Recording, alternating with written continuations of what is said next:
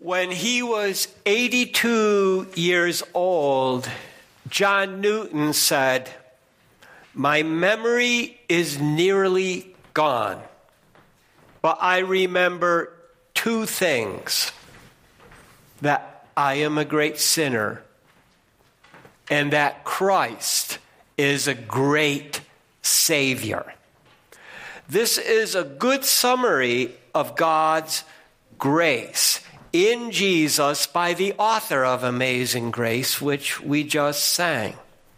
Now, God saves and gives us, He gives us this salvation into eternal, abundant, and meaningful life. John 3 10 and 15. And we do not deserve it. He gives it to us in Jesus Christ through the Holy Spirit. If we receive His forgiveness for sin by faith in His Messiah Savior, then we are adopted into His family and become citizens in His kingdom. This happens when we are born from above as a gift of grace through the Holy Spirit. Now, the professor of my Christian ethics course said something to me once, and I love alliteration. I'm going to call this double alliteration because there's a G and an R. Okay. And he said the only fitting response to God's grace, what God gives us as a gift, is to give gratitude to Him. Grace inspires gratitude. Okay, so with, with that in mind, how do we show our gratitude to God? Through the loving obedience of humble, dependent, childlike faith. So, this principle that I've laid out of God's grace and human gratitude is the background for the encounter that we heard about this morning between Nicodemus and Jesus at night. Now, this leading Pharisee, and we must understand that he only saw the physical reality of with his eyes of what Jesus was doing. He was absolutely not able to understand when the Savior Jesus was explaining to him these heavenly truths. These spiritual heavenly truths can only be discerned through the Spirit. And without the Spirit, Nicodemus was lost. Now, before we get too judgmental here, it's not natural for any of us who are sinners as John Newton was before he received Christ to understand spiritual truth about God in heaven. Okay. And this is the fate of all who are only born of woman. And I'll expand a little on what I put in the outline here. Remember uh, in Jesus' early days of his ministry, he said that the very, oh, he said, of woman, of those born of women, from Adam and Eve until now, none was greater than my cousin John the Baptist. But the very least in the kingdom of God is greater than he. We need to go beyond our natural birth. That's in Luke 7. So this is grace, people. And we got this from the Psalm even as God is intimately involved in physical life and ultimately birth from the time of the mother's womb, so he is also involved in our birth from above. He is the giver of eternal life. Our responsibility, people, and this is not easy, I can say, and I know it, but it's to let go of our desire to control our lives. Think about it. Every time we try to force our desire into our lives, it usually ends in a mess. Okay? And we also need to surrender our pride because whatever knowledge we have is incomplete knowledge compared to God's infinite knowledge. And then after doing this, we must allow God to give us a birth, his birth, the second time. And then he will teach us and he will remake us to do his good works. With that overview, let's dig in to our passage here, our very meaty passage. So I'm going to look at most of John's gospel passage first in two parts, and then we'll bring all the rest of it together. But we can summarize the first half. God's kingdom is entered by being born from above. And I did a lot of lexical search on this, and I think that's the better translation. Of the Spirit by receiving the witness of the Son of Man. So the longest section we have is this introduction. The only way to enter God's kingdom is to be born from above of the Spirit. And now let's take it um, really word by word. There was being a man of the Pharisees, Nicodemus his name, a ruler of the Jews. This one came to him by night and said, My great one, which is what Rabbi means we have known that teacher from God thou have come. For no man is being able these miraculous signs to do, which thou art doing, unless God be with him. Now, I realized this week, Nicodemus, that is a Greek name. Here's this leading Jewish ruler, a member of the Sanhedrin of 70, and he's going by a Greek name, uh, and I put a K in there because it's actually Nike with an ending, meaning he is a conqueror. Okay? And then I got to be thinking about Jesus' 12 apostles, so I looked through all those names, and two of those are pure Greek names. I'm not counting Peter because that was the second name Jesus gave him. But his brother Andrew means manly. And, and Philip is an interesting name because Philohippos, it means a lover of horses. Okay. Now, Nicodemus came to Jesus at night because he was afraid of what man may think of him and his fellow members of the Sanhedrin. And one of the verses that really strikes me just before the upper room in John's gospel is Jesus warned, don't be worried about what men think of you. It's more important what God thinks of you. Okay? But he does recognize this much that God is with Jesus. One of his names is Emmanuel, God with us. He's God with us and God is with him. Okay. Jesus answered and said to him, Truly, truly. Okay. Now, the Greek transliterates the Hebrew by putting amen, amen, but that word means truth and faithfulness.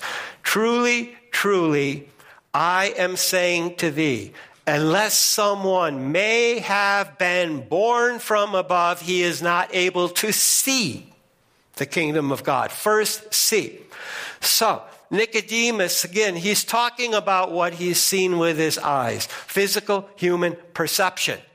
But because he is not born from above by God's Spirit, he cannot either see its fullness or enter into it. God's kingdom is entered into by being born from above, spirit born from above. So Nicodemus is saying to him, they're continuing their discussion, how is a man being able to be born when he is old? He is not being able into the womb of his mother a second time to enter and to be born. So, Men entered the priesthood at age 30. That was the standard David set for the temple days. It was still being followed. And to rise up to be on the Sanhedrin, Nicodemus is clearly middle aged. And isn't it so funny how we read the scripture in comparison to ourselves? I was 26 when I first read this, and I just assumed Nicodemus was a naive young man like me. No, he, he was clearly middle aged. But he's taking this born from above as literal and physical, and of course, it's impossible humanly speaking. So Jesus answered his question Truly, truly, I'm saying to thee, unless someone may have been born from water and of spirit, he is not able to enter the kingdom of God. That which has been born of the flesh, flesh is. Flesh is being. And that which has been born of the Spirit, Spirit is being. So now we also add this condition of water and the Spirit. In addition to being born from above, one must also be born from water and the Spirit to enter God's kingdom. So isn't it interesting how Nicodemus, an insider among the Jews, one of the top 70 Jews in the whole of the nation of Israel, he's an outsider right now in God's kingdom. God's kingdom is entered by being spirit born from above. He's not there yet. And then Jesus talks about flesh and spirit. Now, all people are born of flesh but only some are also born of spirit, meaning God's spirit, the Holy Spirit. And always in Scripture, always in God's mind, there's two types of people, two kinds of people. Those who are in Christ by His Spirit, and those who are outside, only of the flesh and nothing more. And then Jesus goes on and says to Nicodemus, singularly, it's a two man discussion, May thou not marvel that I said to thee, It is necessary that ye all to be born from above. The wind, where it is desiring, it is blowing, and the sound of it thou art hearing, but thou have not known where it is coming and to what place it is blowing. So it is being everyone that has been born of the Spirit. Now, this is pretty heavy, and I'm somewhat speculating what's going on here. But I really believe Jesus is now encouraging Nicodemus to not marvel at all that he is saying, even though it's humanly mind blowing, okay? This is all mind blowing. And then, interestingly, he switched from the singular to the plural to let Nicodemus know that all, not just he, need to be born from above. And now it's very interesting, both Hebrew and Greek, although it's different words. This one word can have three different meanings. It can mean spirit, just simple spirit, the human spirit. It can be wind, the physical moving in the atmosphere, and it can also mean spirit, Holy Spirit, God's Spirit. It all depends on the context. But here, when Jesus says born of the Spirit, he means God's Spirit. God's kingdom is only entered by those on whom God has acted in grace he acts, and who have received God's action.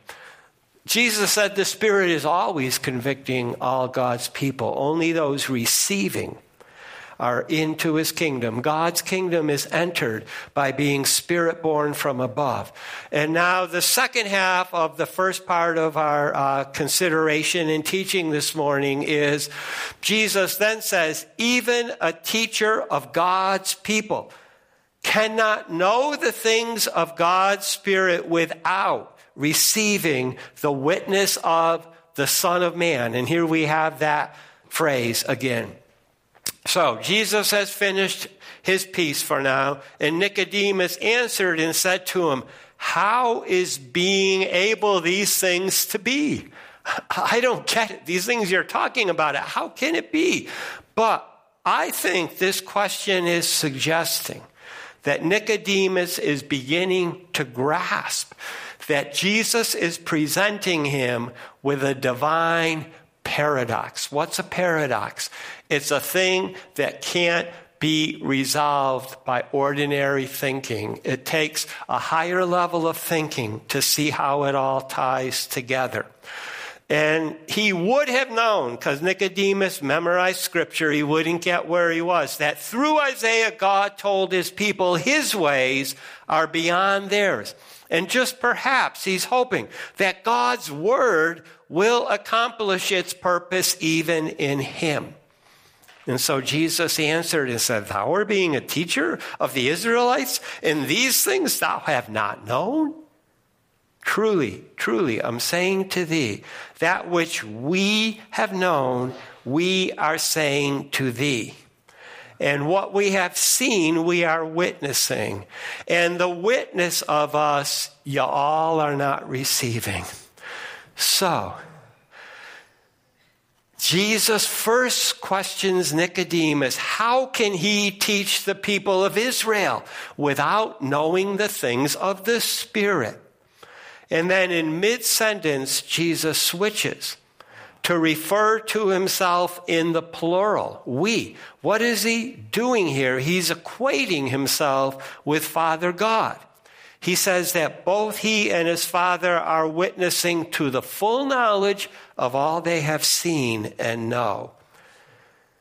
Now, he says, you all are unable to receive, meaning not just Nicodemus, but all Jewish leaders and ultimately, by extension, all people who have not yet received God's witness, his witness in Jesus. And then he goes on, if earthly things I've told to y'all, and not y'all are believing, how, if I might tell you all heavenly things, Will you believe? So he's contrasting things here. He, he's continuing and he's saying that which is discerned by the physical senses compared with heavenly things understood by the Spirit. If people can't believe everyday earthly things, then how? How can they possibly believe the divine paradoxes from heaven? Well, by grace, but, and then he says, no man who has ascended into heaven, if not out of heaven coming down, the Son of Man. So, Jesus is saying basically, I'm the only one that understands all this, and he's referring to the Son of Man that Daniel saw in a vision. And he is saying that that is him. He is that one that Daniel spoke about. And this just blows my mind. I'm so grateful for Christmas. He is the very incarnation of God, God in human flesh. And now the rest of it is about God showing his love by sending his son to save from judgment by faith in him in order to come out of darkness into the light. And the psalm ties in with all of this because God is the one who wonderfully formed all people from the womb, in the womb, and beyond.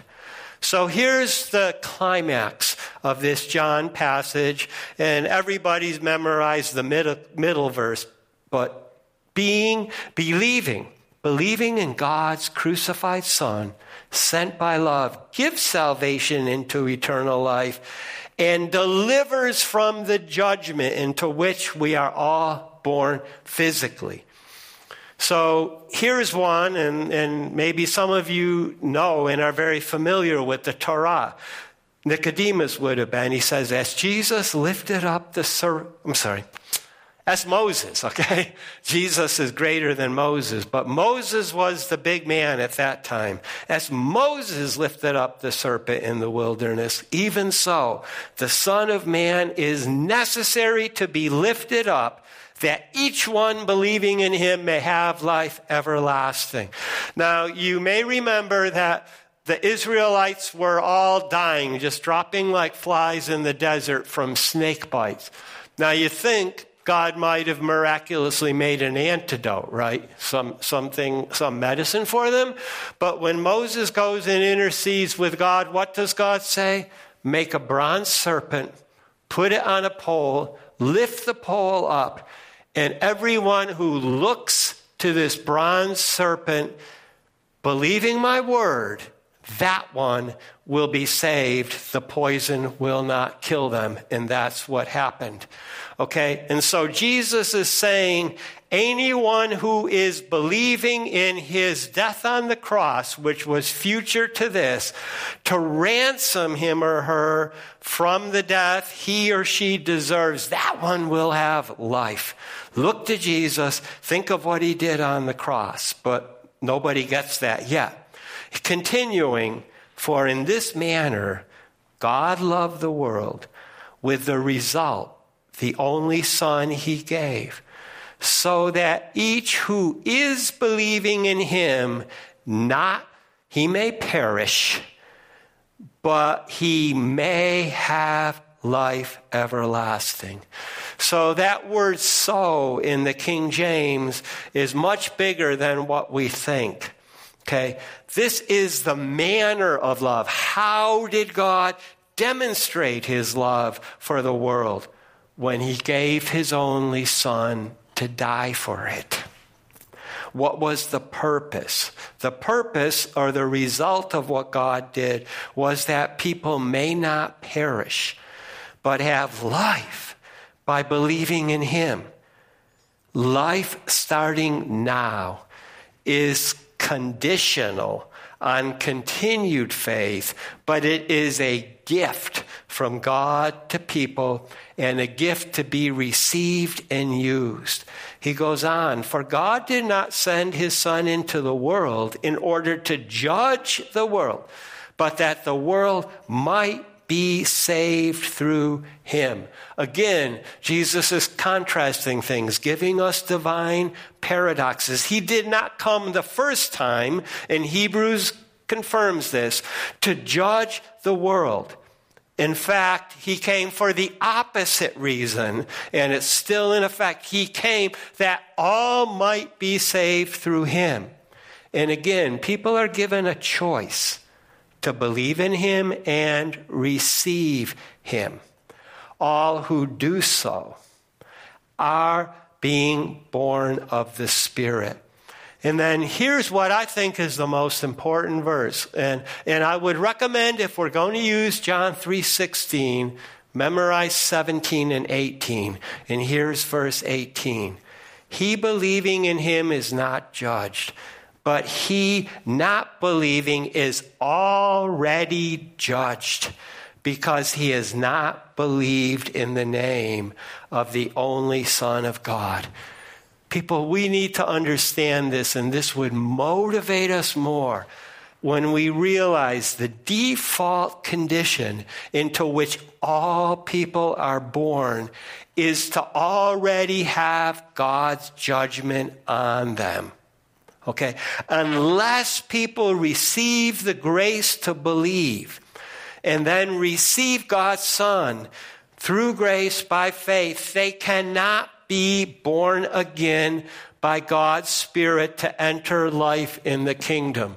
We cannot be saying, oh, you know, believe in Jesus and a good life will get better. That's not how it is. Believe in Jesus to escape the condemnation and judgment which you are in. It's a big deal. And God's kingdom is entered by being spirit born from above. And then Jesus really drives this home with the final part of our passage because he knows the heart of man before conversion. He says, Do not love and do evil works of darkness, but come into the light to do the truth and show the works being done by God. Echoes of Ephesians, right? That set the groundwork for Ephesians 2. He says, This is being the judgment. Light has come into the world, but men love darkness more than light because they were being the works of them evil. People doing evil love darkness more than light because they don't want to change. They can't change. He goes on, because each one practicing evil is hating the light and is not coming to the light that they might not be rebuked. The works of him. In other words, the evil people have many evil works and they don't want to be rebuked for them. They hate the light because it rebukes them as long as they succumb to the inertia the inertia of evil works. This must be overcome by a powerful outside source, namely God, specifically the second person of the Trinity, Jesus Christ. And then, in conclusion of Jesus' words here, but the one doing the truth is coming to the light that the works of him might be shown, those being worked in God. We can't take credit, but God wants to do something. Truth and light are united in Jesus Christ so that by grace through faith people may live out the instruction of God in the Torah, fulfilling the law. Good works show God's work. How do we know God's working in us? They will be shown by what we do. The bottom line is God is glorified by those who allow Him to do His works through them by His grace. So may we express gratitude to God for His works done through us. And now let's go to uh, Psalm 139, the portion we read, because this just looks at everything from a different angle, but the same truth. And the bottom line here is that we may acknowledge God's hand in his wonderful formation of who we are and what we will be in Him. I said from the womb here, but I really mean from conception. So I'm going to do like the Puritan Psalter. I'm going to give you a word for, word for word, word order translation from the Hebrew. For thou had possessed my emotions. Thou wilt cover me in the womb of my mother. I praise thee because being feared, thou being feared, I am separated. Being wonderful thy works, and my soul thou art knowing exceedingly. This is about God and people, and the worshiper is acknowledging the care with which God made him in his mother's womb. God's wonderful works, which also include a full knowledge of his soul, and therefore he praises God. Continuing, he says, It was not hidden, my frame, from thee, when I was being made in secret. I was skillfully woven in the depths of the earth. My fetus was seen by thy eyes, and in thy book all were written the days were ordained, and not one of them yet. So God has a plan. We need to really understand this. It's such a blessing. Even while he was still in his mother's womb, God was skillfully working on this man, and God had a detailed plan for every day of the worshiper's life. And then the last couplet that we heard was, And to me, how precious were thy thoughts, God. How great was the sum of them. I will count them. From the sand they are more. I have been made awake and I am still with thee. This is all about union with God, communion with God. What a wonderful blessing to know God is with us from our mother's womb right up to today and all the way until the day that we meet Jesus face to face. God is continually with people as He makes them. And let us take great hope and comfort. He's still making us. So let me pull this all together the highlights. People enter God's kingdom by being born from above through receiving the witness of the Savior by faith. And then they respond to the love God showed when He sent His only Son to die for them in order to save them from judgment on darkness. And finally, through all of this, people enter into a close relationship with Emmanuel, with Jesus, God with us. And we can thank God and praise Him for the very words we heard from the psalmist. So let's just take this with us and realize the default is horrible, but God's kingdom is entered by being spirit born from above. We all need it and we all need to continue into it and bring others to what we have in Him.